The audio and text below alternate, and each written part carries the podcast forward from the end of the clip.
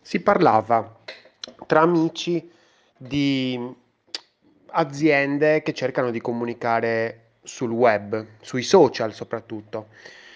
Perché dico soprattutto? Perché di solito si comunica più sui social che sul web, quindi sulla propria pagina, sul proprio sito web, sul proprio e-commerce, perché magari il social è visto più come un parlare di se stessi o comunque di quello che si sta facendo all'interno della propria azienda agli altri in maniera più continua, quando invece comunque bisognerebbe farlo anche su un sito web, su un blog, ecco.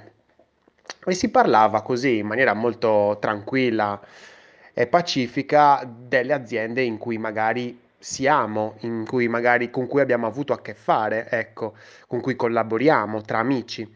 E si diceva appunto, ah guarda, la mia azienda sta iniziando a dire che siamo, stiamo tornando in ufficio, qui e lì, e quindi magari iniziano a esserci delle foto della macchinetta del caffè, oppure chi magari ancora non sta arrivando in ufficio, praticamente eh, magari ecco, viene invitato a fare delle foto, magari gli viene chiesto, ecco, magari fammi una foto, mandami una foto, ovviamente le persone quando gli chiedono delle cose del genere rifiutano, non dicono niente, si fanno, si fingono morte i, i dipendenti, i collaboratori perché cioè, è ovvio, cioè che cavolo me ne frega, a meno che una persona non sia estroversa, allora sì, magari manda una foto di quello che sta facendo, ma è difficile. E si parlava della banalità della comunicazione nelle aziende quando tutti quanti, almeno nel mio gruppo di amici, sappiamo quanto invece sia, diciamo, siano differenti le aziende le une dalle altre. Magari in un'azienda eh, è famoso il capo perché prende a voci i, i, dipendenti, che magari nell'altra azienda bestemmia proprio in maniera compulsiva e quindi eh, fa anche un po' sorridere certe volte quando non fa arrabbiare.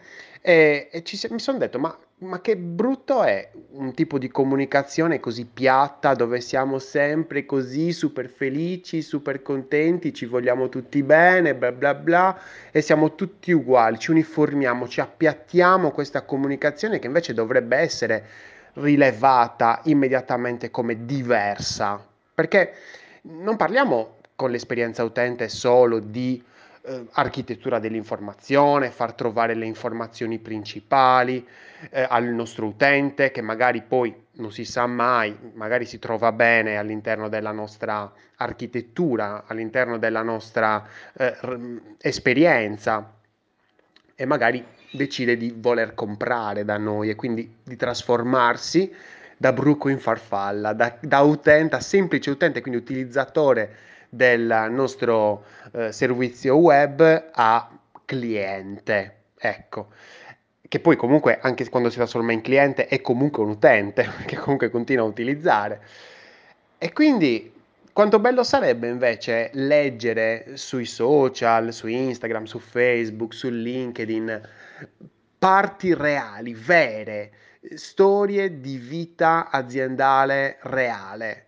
Cioè, dove veramente si dice mm, è successo questo e non ce l'ho fatta, ho sbottato, eh, però poi dopo magari eh, ho capito, sono rinvenuto, ho capito un attimino e ho chiesto scusa, però intanto fa comprendere questa cosa.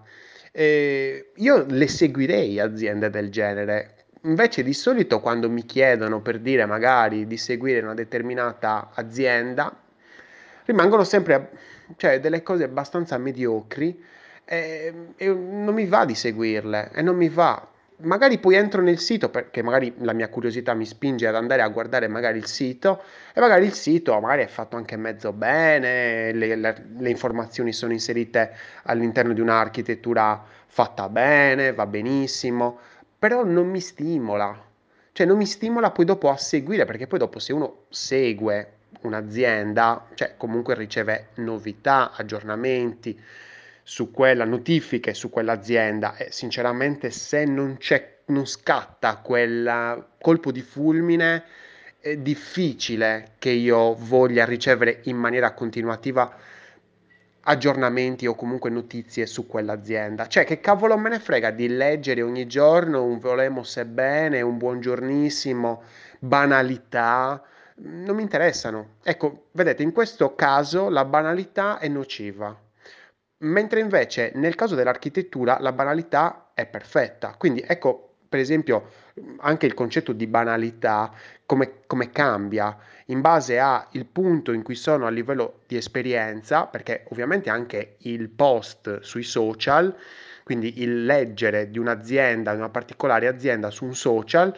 è un touch point, è un punto di contatto con un'azienda che magari io non conosco, leggo questo post bellino, dico, ah, ma chi è questa azienda? Figo. Vado a controllare, magari vedo che c'è una posizione aperta e mi candido. Oppure magari sono un, un potenziale cliente, leggo il post e dico, ma che bello come lo sta dicendo, lo sta dicendo in una maniera super nuova. E quindi che faccio? Magari decido di seguirla. Quindi molte volte andiamo a anche come aziende, proprio come business, a pensare che dobbiamo trovare le persone, portare le persone a noi attraverso delle banalità e magari quindi mettiamo anche delle sponsorizzate, tanti soldi su dei posti che sono estremamente banali, che non dicono nulla di nuovo e dici ma perché? E poi dopo ci lamentiamo quando magari stiamo andando ad analizzare i risultati di questa, di questa campagna, di questa Facebook Ads e magari, e sto, sto, sto ipotizzando una Facebook Ads, e magari diciamo, eh sì, abbiamo ricevuto due o tre messaggi, ne abbiamo cancellati tre perché erano, non c'entravano nulla, magari erano bestemmie, erano cavolate che non c'entravano nulla, e poi abbiamo ricevuto quei 10-20 like. Sì, ma l'obiettivo è quello di farti vedere in una maniera differente, quello di sempre innescare una relazione e mantenerla questa relazione. Quindi sempre più spesso banalità. Cerchiamo anche di, di dire le cose, di avere anche un po' di coraggio. Ecco, ritorniamo al concetto del coraggio. Dobbiamo averlo questo coraggio e diciamo le due cose eh, se ci ha dato fastidio una cosa, e diciamo le due parolacce, che non succede nulla, siamo sempre molto perbenisti, no? Eh, non le dico le parolacce, ma perché? Paura di dire cazzo, culo, cioè perché? Poi dopo nella vita reale le dici queste cose, però non hai vergogna di dire gentile cliente, di, iniziare una mail con gentile cliente, che fa veramente pena. E allora, cioè, cerchiamo di capire quali sono le cose da fare, quelle da non fare, quelle che ci possono aiutare a farci comprendere meglio, come unici, e quelle invece da allontanarci, dalle quali allontanarci.